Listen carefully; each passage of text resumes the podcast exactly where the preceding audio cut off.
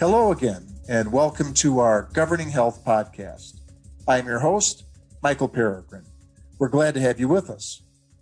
Today's conversation should be of great interest to both the Chief Legal Officer and members of his or her legal department as well, and also members of the Governing Board whose responsibilities intersect with legal concerns, as well as those board members who are just curious about where the law of nonprofits is headed. And that's because we're going to receive an overview of the new Restatement of the Law of Charitable Nonprofit Organizations, a very important new reference scheduled to be published shortly by the American Law Institute.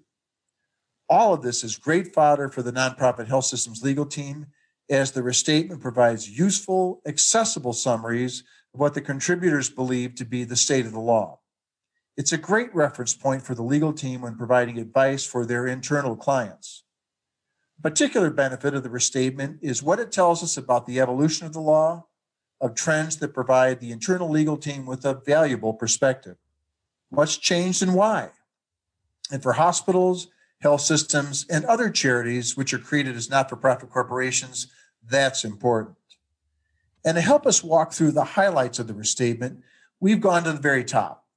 Professor Jill Horwitz, ALI's reporter for the project. And for those of you who don't know, that's an incredibly important and time consuming job. Professor Horwitz is the David Sanders Professor of Law and Medicine and Vice Dean for Faculty and Intellectual Life at the UCLA School of Law. At UCLA, Professor Horwitz teaches torts, health law, nonprofit law, as well as seminars on law and economics, governance, and healthcare reform. Both a legal scholar and policy expert, Professor Horwitz is addressing some of the most pressing law and policy issues of our day, including the opioid crisis, health insurance, and healthcare markets. A highly productive scholar, she has published widely in top law reviews, health policy journals, and economic journals. Her empirical research on hospital ownership and medical service provision has won several awards. Professor Horwitz, thanks so much for talking with us today. Thanks for having me. First, let's start with a basic question. Can you remind us all what the ALI is? The ALI is itself a nonprofit organization that's dedicated toward the scholarly work of clarifying, modernizing, and improving the law. It's an organization that has an elected membership of no more than 3,000 lawyers, and that includes practicing lawyers, judges, and academics. You know, looking at the time that we're all separated from our offices, even we don't have the ability to walk down and access the law firm or law department libraries like we used to, how can we access ALI documents like the restatement? Are they online and available that way or through subscription? They're available online on Westlaw LexisNexis, uh, and you can get them by subscription on the ALI website. Moving on with a little background, what's a restatement? Is there something magical about that term? Does it mean something that's different than any other kind of summary or, or trends piece?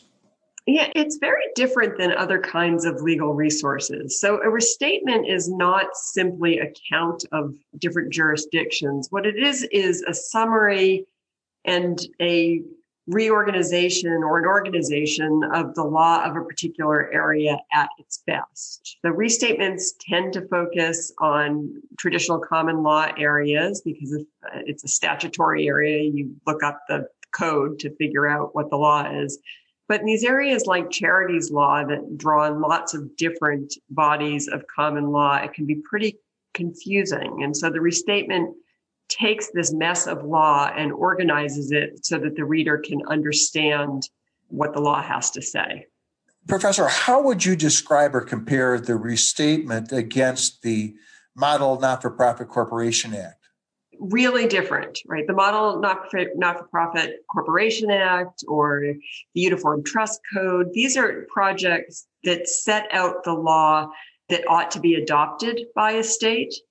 The restatement is completely different from that, right? The restatement has some black letter law, but it's set out as a summary of what the law at its best is. Then the restatement provides a commentary on that law and a series of reporter's notes that provide the underlying authority for what's in that chapter, what's in that section. So no state would adopt something like a restatement. In fact, the restatement is not the law of any particular jurisdiction. What it is, is a summary of the law at its best, sort of in the way that your law school textbook was not the law of any particular jurisdiction. Well, that's great. Let's pick up on that concept. If we're talking right now to members of an in house legal team of a large not for profit corporation, how would you advise them to use the restatement if they are working on an issue relating to the not for profit or charitable status of their organization? You know, it's a great place to start with the question. The restatement is organized to cover the full lifespan of nonprofit entities. So it starts from the birth, determining what a purpose, an adequate charitable purpose is, through the death of the organization and covers donations and standing and all these important legal questions. So if you have a question that involves some area about the birth, operation, or death, you could look up kind of the overview of the law in the restatement before you turn to your specific jurisdiction's law. So it kind of gives you a hint of what body of law you should turn to. Going back, you said that the restatement includes commentary. Who are the authors of the restatement, and what is your role as the reporter? How did this all get put together? So, the role of the reporter in a restatement is to provide the, the material that gets debated about a subject. So reporters are the ones who do the first drafts. The reporters generally academics, but not always. So Marian Fremont Smith was a practitioner that many of you know for many years, participated in this, and we drafted sections on different subjects. But then we would bring those sections to a group of people, our advisors, who are members of the American Law Institute with particular expertise in nonprofit law. And we had meetings to discuss and debate the content of each section. And once we'd kind of ironed out the differences so that we thought the section really did represent the law at its best, it would go to the ALI Council, which is kind of the board of directors, and then eventually to the entire membership of the ALI, which is about 3,000 elected lawyers. That's some process. How long did this effort take? Many years. So we did it remarkably quickly, but it was a about a five year process, and it's not quite out between covers yet. And that was building on a previous project, Principles of Nonprofit Law project. And I've got to ask, the difference between principles and a restatement are or is the principles projects are generally drafted in areas where the law is not developed enough to be restated. So it gives the reporter a lot more leeway to say what the law ought to be. But in fact, nonprofit law, as you know, has been around for many, many centuries. It's just complicated, but it really was ready to be part of a restatement. Well, let's pick up on your observation about complexity again, talking to the member of uh, in-house legal department team, tell us what is it about the scope of the restatement that speaks to these complexities, and what are the topics that you cover? What are the main chapters that you cover in the restatement that provides an overview of the kinds of issues that a member of an in-house team needs to consider when doing research and advising his or her internal client? So, one of the things that makes this a difficult subject to understand is that there are many sources of law that go into nonprofit law. So, very often when somebody hears the term nonprofit, they think about a tax exempt entity. But there's an enormous area of governing state law. And that is what the restatement addresses. So it's not a tax treatise. There are areas that obviously have to address some tax law, but this project is fundamentally about state law. So, what state law? Trust law, corporations law, law that governs LLCs, all kinds of state law that's sometimes sort of undeveloped. And we brought that all together. The second issue I think that makes it pretty complicated to develop a nonprofit restatement is that not only are the sources of law different, but the application has to be considered in an incredibly diverse area. So you've got enormous institutions in terms of membership, or institutions that are very small in terms of membership, like hospitals, but have enormous revenues. So we had to restate an area of law that applies equally, say, to a local volunteer sports team as well as a multi hospital system. How do you balance that? I, I know that that's kind of similar to the challenge that groups that have come at this before, uh, the panel on the nonprofit sector, I remember a number of years ago in their uh, list of 33 governance principles, it was a one size fits all. And that's kind of tough to do, isn't it? It is tough to do, but there are you know first principles that apply to all these. So for example, what counts as a charitable purpose under state law applies equally to the tiny nonprofit with barely uh, any assets to the enormous multi-hospital system. And so we tried to stick to areas that really didn't differ according to size, but there are plenty of places in the restatement where we point out that the law might play out differently depending on the type of organization that's using the law. And I'd also say that the reporter's notes at the end cover all kinds of nonprofits. We tried to provide a lot of citations to different kinds of organizations so that lawyers of all types could use it. Could you just speak uh, briefly to the distinction between nonprofit status, charitable status, and tax exempt status, and the relationship between the three? Right. So, whether you are a nonprofit entity is a matter of state law. So, you can incorporate, for example, if you wanted to be a corporation, you could incorporate as a nonprofit entity in a state and not even apply for federal tax exemption. So, maybe you don't have much property, you don't have profits that you need to be tax exempt, you don't have many donations. And so maybe you don't care about getting tax exempt status. You could still be a nonprofit under state law. And so there's a big difference between the tax benefits that flow from your entity status and whether you have that status yourself. So that's the first thing I'd say. Charitable entity is a subset of nonprofit entities. So as you know, there are all kinds of nonprofits. So the New York Stock Exchange was a nonprofit. The National Football League was a, a nonprofit for many years. And you know, we don't think of those typically as nonprofits. Certain kinds of HMOs are nonprofits under a, a particular section of the federal tax code those aren't the kinds of nonprofits that people have in mind when they think about charities. So we're really talking about what lawyers call public benefit corporations or the kinds of nonprofits that advance a particular set of purposes known as charitable purposes. What are some examples of those purposes? Well, there's a, a short list and then a catch all that we have in the restatement. So they're entities that relieve poverty, advance knowledge or education, advance religion, promote health, are governmental or have municipal purposes. And those are the only specifically enumerated purposes, but there's this catch all that says other purposes that are beneficial to the community. And we purposely did not list a series of charitable purposes that pretty much anyone would think about as charitable these days, like environmental purposes or the arts, like the opera or the art museum. And we didn't list those specifically because we wanted to be clear that the concept of charity is a living concept. Jill, that's an interesting observation. What were the origins of this list? How did you come about it?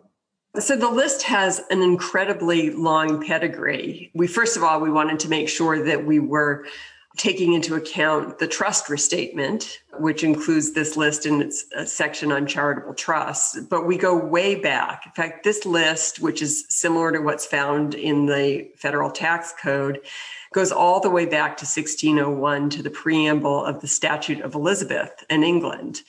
And interestingly, that list itself goes further back to the William Langland poem, The Vision of Piers Plowman, and so if you compare all these sources, it's surprising the degree to which the list is similar, although there are obviously some things that have changed. So in the vision of Piers Plowman, you can find one of the charitable ends that can get you into heaven is if you marry off maidens or make them nuns.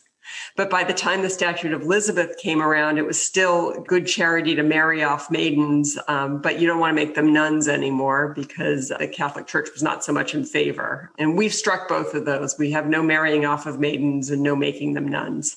Well, that'll be a disappointment to a lot of our listeners. But one question I want to go back to you talked about charitable trusts. And oftentimes, you know, as you and I both know, that is a legal issue in a number of states that consider not for profit corporations to be charitable trusts. For the lawyers listening in who may have to address certain issues relating to powers and authority and governance, can you describe briefly the distinctions between charitable trusts and not for profits and how those overlap a little bit, how you've addressed that? One of the first questions that a new nonprofit has to decide is what kind of organizational entity it's going to be. So it has to decide Am I going to legally be a trust? Am I going to legally be a corporation? Am I going to take on some other kind of organizational form? But pretty much all charities are corporations or trust. As a matter of historical accident, the vast majority of charities in the US are actually corporations. Operating charities are corporations and not trusts. But we have decided in this project that the law of charities over time has become so similar among the two forms that we don't make any big distinction. There are obviously places where the distinction matters for legal reasons. So you would incorporate a charity under the corporate form differently than you would establish a trust under state law. So we note that in the restatement. But the governance of these two kinds of entities really doesn't differ all that much. Going more to the issue of the scope and breadth of the restatement, what are some of the main topics? How do you divide up the discussion in the restatement? What are some of the key chapters that our listeners should be alert to? I think that early on the chapter on purposes is obviously a critical chapter if you're thinking about establishing a new entity or to make sure you're in compliance with state law if you want to adopt new purposes. For people fairly new to the field, the chapter on governance that deals with the role of the attorney general, the role of the courts, and the role of the federal government might be particularly helpful. But there's a chapter two is is a, a, useful chapter for practitioners who are dealing with the everyday operations of nonprofits because it deals with all the stuff you have to deal with during the life of a charity. So what are the duties of the board? You know, what if I'm going bankrupt? What if I want to dissolve? What if I want to merge? That's all in that governance chapter. And you also spend some time, as I recall, discussing the role of the attorney generals in regulating charities and also the role of donors, don't you? We talk quite a bit about the role of donors. There's a chapter about restrictions that deal with establishing restrictions, complying with restrictions, changing them. That's chapter four has all that. And then we have a chapter on standing. So, what if something goes wrong? Who gets to complain? Who does the court have to listen to? And we have taken up the traditional view that once a donor has given a donation to a charity, unless there are rights that are reserved, the donor doesn't have standing to challenge what an entity does with its uh, its donated assets. A couple of final questions, Professor, before we wrap this up. You described this project as five years in the making, which is an incredible amount of effort. Looking back on those five years, are there any particular highlights of the process that suggest where the law of nonprofit charities is going? I think it's becoming more important.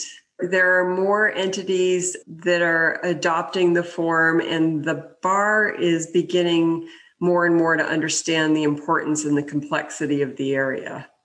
So I think I underestimated. I think it actually took longer than five years. I just don't want to acknowledge that. You don't want to remember that. right. Apart from the time and effort, what was the hardest part of the project?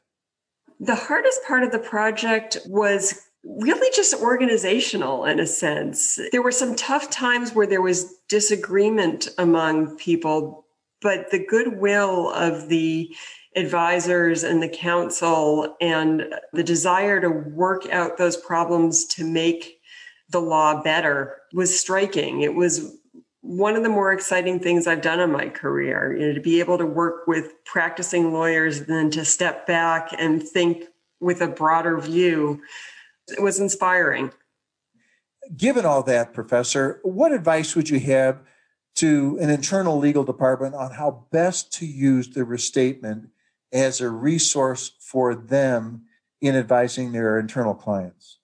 I'm not sure I would recommend the restatement as bedtime reading for most people, but I think that when the full thing comes out, if you deal with nonprofits in your practice, that doing a review of at least the table of contents would be a useful thing to do. I think that it can give you the big picture about, as I said, the birth, the life, and the death of a nonprofit so that you understand the context in which your clients are operating. So I would say it's useful in that broad way. And then when you have particular issues, you can you know go and look them up in the index or look them up in the table of contents to see what sources you ought to turn to to resolve those issues. And finally, lawyers have already been using the restatement in their litigation. There isn't a whole lot of law out there. And so the restatement has been used as a legal source. And I think it can be useful in that respect. I, should be careful to reiterate that it is not the law of any particular jurisdiction,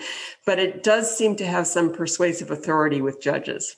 So it is appropriate for an assistant general counsel to cite the restatement and advice that he or she is providing to the chief legal officer or ultimately the board that that's an appropriate thing from the reporter's perspective. That's a part of what you intended to be used for. The main traditional audience for restatements is the courts, right? And so, in fact, when I've when I've taught torts before, sometimes I'll teach a case that, one in particular I can think of, but you can find it all over the place where judges cite state statutes and then they cite the restatement and they go with the restatement, which is, you know, not particularly democratic, but often the restatement makes more sense than the statute does. So, what judges are willing to do with it is, and can sometimes be quite extraordinary. On the other hand, most judges will use the restatement to help understand an area overall or help interpret a statute. And in that respect, I think it's completely appropriate to use a restatement to give advice. There you go. Professor Jill Horwitz of UCLA and the new ALI restatement of the law, charitable nonprofit corporations. Professor, thank you so very much for spending the afternoon with us today. Thank you. UCLA Laws professor Jill Horwitz has given us a valuable perspective on where not for profit corporation law is going. As the reporter for the new ALI restatement of the law, charitable nonprofit organizations, Professor Horwitz has given us an example of the scope of this important new publication the topics it covers, the relevance it provides to the areas of nonprofit charitable law that are of most interest to nonprofit hospitals and health systems, and also provides us with some very useful suggestions on how best to use this wonderful resource in our respective research on behalf of our health system clients. Thanks so much for joining us for today's episode of Governing Health. Be sure to subscribe to the full complimentary podcast series. You can find us on iTunes, SoundCloud, and YouTube, as well as through the McDermott website.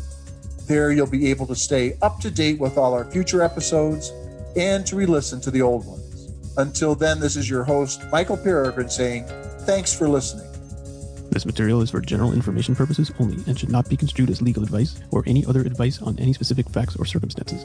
No one should act or refrain from acting based upon any information herein without seeking professional legal advice. McDermott, Will, and Emery makes no warranties, representations, or claims of any kind concerning the content herein. McDermott, Will, and Emery and the contributing presenters or authors expressly disclaim all liability to any person in respect of the consequences of anything done or not done in reliance upon the use of contents included herein.